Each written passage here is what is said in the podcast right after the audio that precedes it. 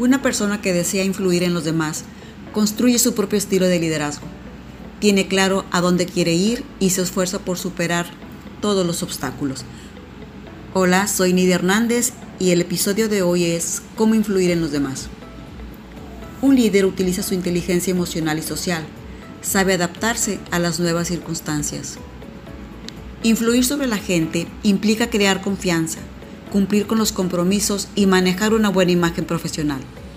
Los buenos profesionistas y los líderes trabajan con otros para crecer profesionalmente, crear acuerdos, alianzas, negociar, lograr metas comunes y formar relaciones productivas. La pregunta es, ¿es fácil lograrlo? Se pensaría que no, por el trabajo personal que implica. Se debe poseer una autopercepción lo más sana posible. Las personas que influyen en los demás son convincentes y confiables.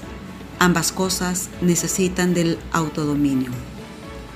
Para ser convincente y convertirse en una autoridad, se requiere primero dominarse a sí mismo. Para ello es necesario analizar cómo está nuestra actitud, si es negativa o positiva. Una actitud negativa es cuando estamos alimentados o dominados por emociones negativas, desde la apatía, miedo, depresión, ansiedad, hasta la arrogancia, prepotencia, envidia, ira, celos, etc. Estas emociones conducen al conflicto con los demás, fomentan la mediocridad y eventualmente nos lleva a la propia autodestrucción. En cambio, una actitud positiva surge cuando nos aceptamos a nosotros mismos, tenemos tolerancia a la frustración, poseemos una fuerte dosis de entusiasmo, somos capaces de tomar decisiones y nos manejamos con ecuanimidad.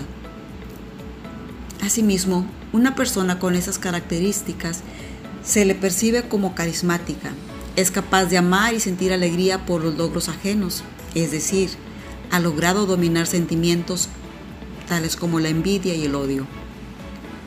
Para tener influencia en los demás hay que desarrollar la empatía, que es la habilidad de ponerse en el lugar de otro y saber escuchar activamente. Un líder utiliza su inteligencia emocional y social, sabe adaptarse a las nuevas circunstancias, es consciente de sus propias emociones, sabe controlarlas y es sensible a los sentimientos de los demás. Solo siendo emocionalmente inteligente, el individuo estará en condiciones de obtener la cooperación de los demás, sin necesidad de, recurrir al castigo. Aprovechará las oportunidades, sabrá delegar y formar redes de trabajo.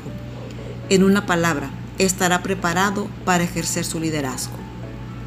Los buenos líderes, los líderes que influyen en los demás, se ven, se oyen y actúan como tales.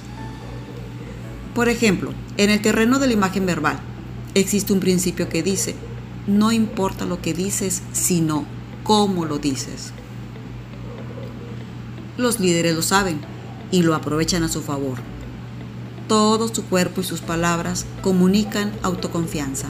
Se saben y se proyectan exitosos. Saben cuidar su lenguaje corporal.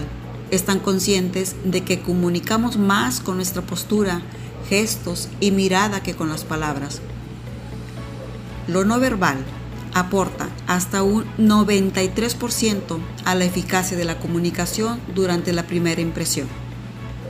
Si una persona se siente segura, lo va a transmitir, como también enviará mensajes negativos si posee una baja autoestima. Finalmente, para tener influencia en los otros hay que cuidar la apariencia externa. Sí, así como lo oyes. Una premisa fundamental en la imagen pública dice que el 85% de las decisiones las hacemos por los ojos. Así que hay que vestirse bien para proyectarse bien. Si deseas influir realmente sobre los demás, deberás de cuidar los mensajes que envías a través del código de tu vestimenta. Busca vestirte de acuerdo al rol profesional que desempeñas y a los grupos objetivo a los que vas dirigido. Sé, siéntete y actúa como un líder. Hasta la próxima.